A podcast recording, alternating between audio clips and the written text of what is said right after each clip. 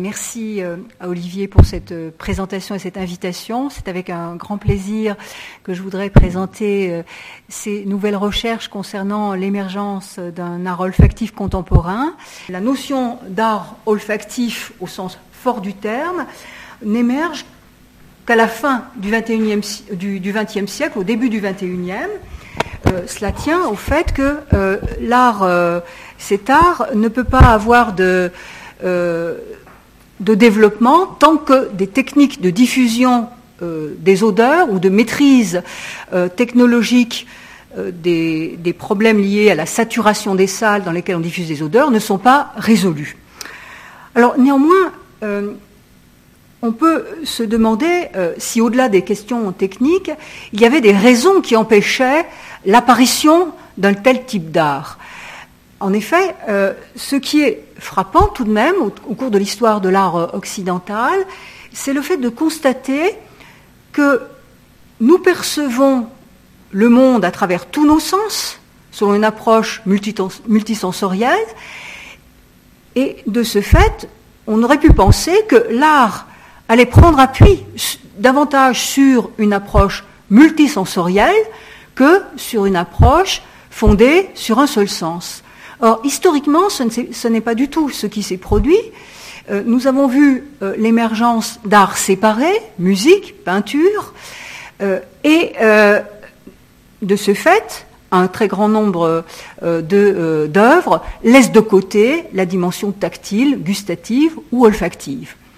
Alors, pour cela, il fallait quand même pour intégrer ces dimensions-là, il fallait opérer une forme de révolution de pensée, c'est-à-dire rompre avec un modèle qui euh, consacre l'hégémonie de la vue et de l'ouïe et qui réintègre les parents pauvres et qui, estime que ces arts, euh, qui sont d'abord peinture, sculpture, musique, dessin, euh, doivent aussi faire la place à d'autres types d'arts qui sont tout aussi valorisables et dignes de considération qu'eux.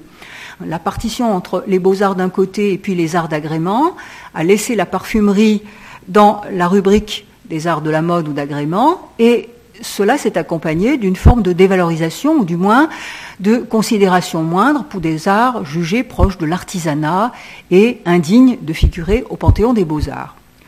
Alors pour cela, euh, pour rompre avec ce type de, de présupposés, il me semble qu'il fallait trois raisons théoriques au-delà euh, des problèmes technologiques liés à la maîtrise de la diffusion des odeurs.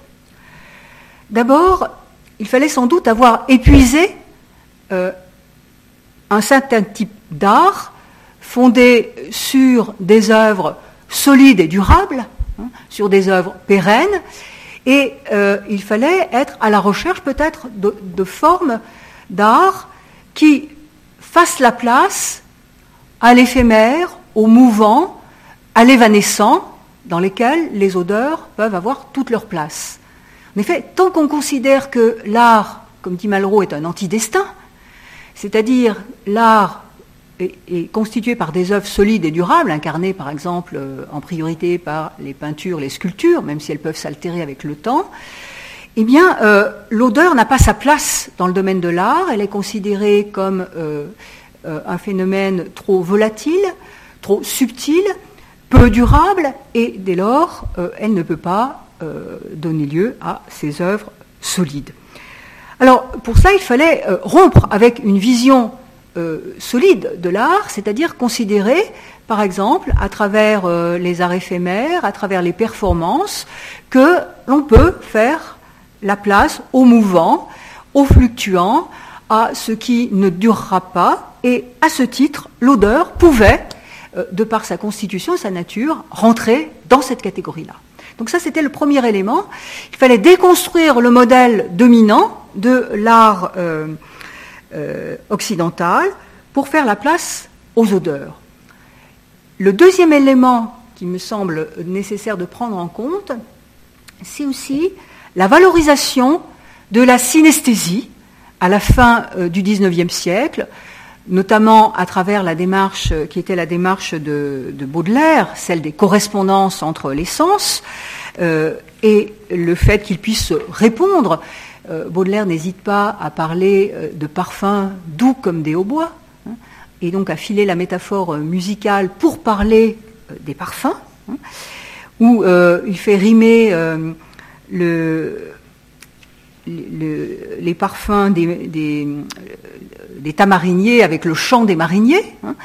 Et donc Baudelaire euh, pense à un modèle syncrétique qui invite à euh, penser les sens, à les unir dans des correspondances, dans une synthèse, pour viser donc un art où euh, tous les sens seraient pris en compte.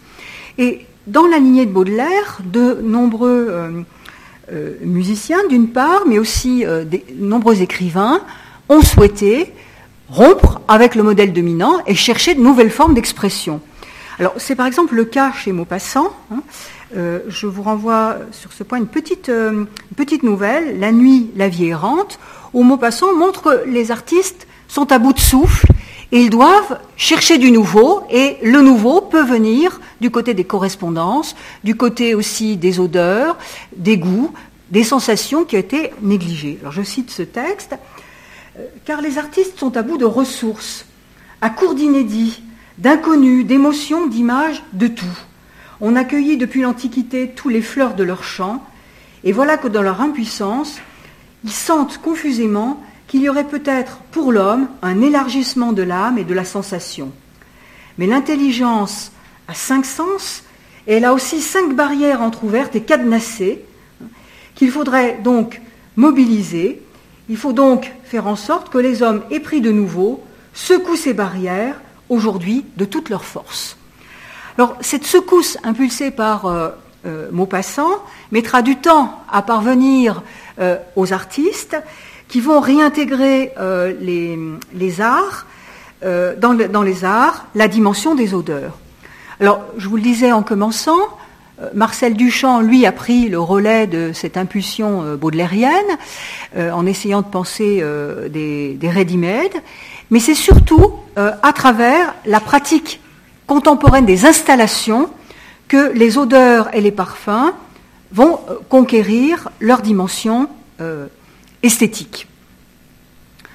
Alors, euh, je voudrais euh, mettre l'accent d'abord sur euh, ces types de pratiques olfactives avant d'envisager d'autres rapports possibles avec les odeurs et notamment dans les arts musicaux. Alors, les installations sont tout à fait intéressantes d'un point de vue olfactif parce qu'elles cherchent à expérimenter des nouvelles possibilités de perception euh, et elles, veulent remettre avant tout en question euh, les habitudes perceptives et, surtout l'hégémonie visuelle. Euh, et donc les installations vont être propices à des sens comme l'odorat, le goût et le toucher. Alors les installations peuvent englober l'ensemble, ce qu'on pourrait appeler l'ensemble d'activités artistiques qui mobilisent, sous forme d'événements ou d'interventions de projets, toute une gamme de médiums Hein, connexes, comme le cinéma, la, vidéo, la scénographie, des éléments architecturaux mobiles qui sont euh, destinés à explorer un espace intérieur privé. Et les installations euh, sont très souvent nomades, elles peuvent être transportées d'un lieu à l'autre, comme les odeurs qui s'envolent, qui sont évanescentes et qui sont souples et flexibles. Et donc, euh, elles rompent avec l'idée d'un art fixe, d'un art installé à domicile, assigné à un site, ou à une création d'objets. Donc leur caractère éphémère, mobile et informe, eh bien, euh, est particulièrement euh, adapté à l'odeur, euh, qui épouse ce type de, forme. Et dans la quête donc, de, des installations, la recherche du précaire, du mouvement, eh bien, elles vont enfin avoir droit de cité. Alors, ce qui est intéressant, c'est qu'elles vont donner lieu, ces odeurs, à de nouvelles formes euh, qui euh, intègrent euh, des explorations, d'abord, pourrait-on dire, de la corporéité, hein, puis ensuite de la temporalité et également de l'affectivité. C'est à travers l'introduction des odeurs, d'abord, que les installations peuvent donner chair, corps au monde. Alors je, prends d'abord pour pour illustration les recherches et les, installations d'Ernesto Neto, hein, cet artiste brésilien, qui systématise le recours aux fragrances et en particulier aux épices pour créer un monde à la dimension de l'homme, un, monde anthropomorphique, pour euh, donner à ces sculptures qui sont généralement très imposantes, monumentales, la force de la vie et la sensation du corps organique. Je dirais que Ernesto Neto, c'est l'inventeur d'une véritable architecture olfactive, euh, parce qu'il conçoit ses installations euh, en convoquant tous les sens, mais il les construit sous la forme d'enveloppes de polyamide, généralement, de, euh, de lycra et de mousse, qui évoquent des organes, des membres, et qui sont tendus comme des espèces de, parois épidermiques dans l'espace, hein, euh, qui pendent, comme ce sont des bas ou des enveloppes, euh, elles pendent dans l'espace comme des bourses ou des grappes de peau qui sont entraînées par la pesanteur. Et à l'intérieur de ces enveloppes de lycra, euh, de ces textiles souples, eh bien, euh, Ernesto euh, Neto place différentes senteurs, des épices, pour donner la sensation du corps dans sa matérialité, dans sa décomposition, recomposition, dans sa, son expression parfumée.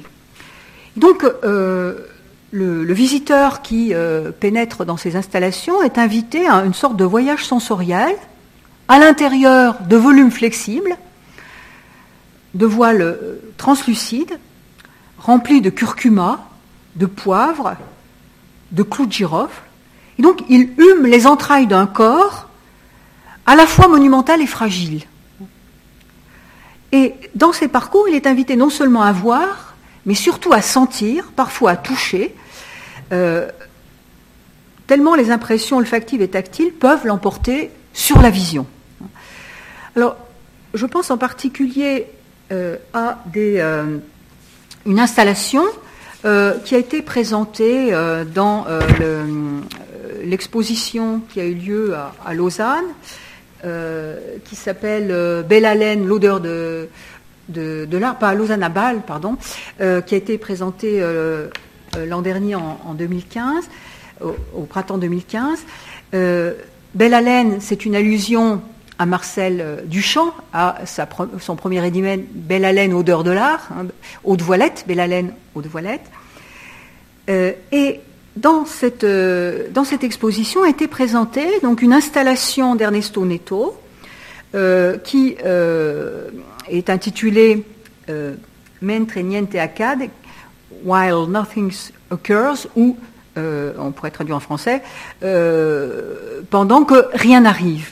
Je peux faire circuler une, photo. Je n'ai pas euh, pu la mettre sur écran parce qu'il est interdit de la diffuser. Hein, euh, pour, faire circuler cette œuvre. Euh, donc elle est présentée dans une, salle entière du, musée. Et Ernesto Neto va impliquer le public à l'intérieur de son œuvre et il convoque tous les sens.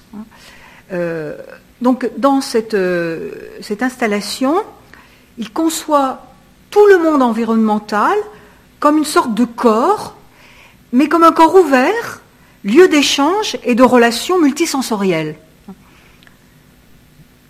Il joue aussi bien sur les sensations visuelles, en variant la gamme des couleurs hein, qui vont dans, cette installation de l'ocre au brun rouge.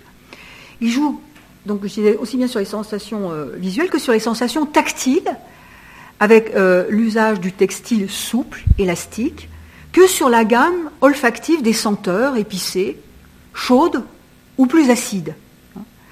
Alors dans cette installation, la sculpture est suspendue au plafond, hein, comme vous pouvez le voir euh, sur la reproduction, et elle se déploie comme un immense baldaquin au-dessus de nos têtes, enveloppant toute la pièce, euh, baldaquin sur lequel sont suspendues des poches en, lycra, euh, remplies de, sable d'une part, et d'épices d'autre part, qui pendent et qui répandent leur parfum euh, et ce qui permet de délimiter un espace entre ciel et terre, puisque le, voyageur qui circule dans cette œuvre a le ciel au-dessus de, de, la tête et la terre dessinée au sol, avec un certain nombre de petits pots de grès dans lesquels il y a du sable.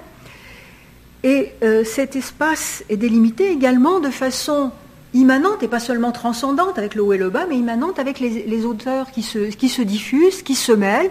Alors odeur de, euh, gingembre, euh, de, euh, de, curcuma également. Et Netto explore une gamme olfactive de senteurs épicées chaudes et également acides. Alors, cette sculpture qui explore également euh, les sensations euh, liées au piquant, eh euh, permet de créer une espèce d'espace différencié, hein, marqué par des échanges olfactifs qui imprègnent les bas. Et par cette sculpture, eh Ernesto Neto essaye de recréer à la fois l'idée d'enveloppement dans une matrice corporelle, l'idée d'un paradis terrestre avant que quelque chose ne nous arrive.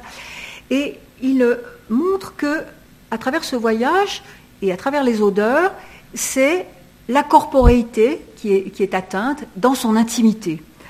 Euh, il insiste sur le fait que euh, pour cette sculpture, il veut des épices pour le centre, qui en est le cœur, euh, pour faire monter, dit-il, la température émotionnelle. Et il veut du sable à l'extérieur comme une sorte de contrepoids qui puisse apparaître frais et neutre. Et donc le corps voyageur du spectateur est, conduit dans ce corps monumental euh, par un mouvement centripète vers la chaleur parfumée du cœur, dans les profondeurs d'un espace intime protégé par le sable. Donc euh, on déambule à l'intérieur des entrailles d'un corps organique comme en symbiose dans un liquide amniotique. Voilà pourquoi je disais qu'ici, les odeurs ont une première visée, celle de nous donner accès à une intimité, hein, à euh, la chaleur d'un corps, à euh, donc un paradis perdu, un enveloppement premier, euh, sans que cet enveloppement soit une prison, puisqu'il y a également la circulation que permet la volatilité des fragrances. Alors, c'est pourquoi les, odeurs donnent vraiment la chair du monde, euh, et c'est ce que disent d'ailleurs des gens qui sont atteints de cette affection euh, ne présente généralement pas comme une infirmité, qui est l'anosmie, le fait de ne pas percevoir les odeurs. Les anosmiques, euh, lorsqu'ils ne peuvent plus rien sentir, sont très souvent des gens qui, font, ont, qui ont, des problèmes neurologiques et qui vont faire des dépressions nerveuses, précisément parce que cette euh, le fait de ne pas percevoir les odeurs ne, leur donne pas la sensation de l'épaisseur, de l'existence et de la réalité du monde. La vie se déroule pour eux comme dans un film. Hein. Et euh, donc on ne le sait pas. Quand on perçoit les odeurs, euh, on a d'emblée la sensation d'être de plein pied dans le monde. En réalité, lorsque l'on perd le sens olfactif, eh bien, on se trouve complètement coupé des autres. Et ce que nous montre Ernesto Neto, c'est précisément le fait que l'odeur restitue la présence réelle du monde. Alors, je disais également que dans les installations, les odeurs sont convoquées pour euh, donner euh, accès à ce qu'il y a de plus intime, c'est-à-dire aux souvenirs qui sont disparus. Euh, très souvent, on a remarqué que les odeurs, lorsqu'elles sont perçues de façon non consciente, réveillent des sensations endormies et des associations avec l'univers de l'enfance ou d'autres euh, euh, périodes auxquelles elles sont associées. Et donc, à travers les installations, c'est aussi l'occasion parfois d'explorer la puissance mnésique de l'odeur, le fait qu'elle restitue, euh, alors qu'elle est fragile et ténue, elle restitue tout un monde ancien, comme le disait déjà Proust, quand on pense évidemment à l'expérience de la Madeleine, on met en avant la saveur, mais euh, Proust insistait bien sur le fait qu'il s'agissait du parfum de la madeleine trempée dans la tasse de thé, c'est-à-dire à la fois l'odeur et la saveur. Et juste après le passage de la recherche où il évoque la petite madeleine, il dit l'odeur et la saveur restent frêles, comme supportant, frêles et tenaces, comme supportant tout entière l'édifice du souvenir.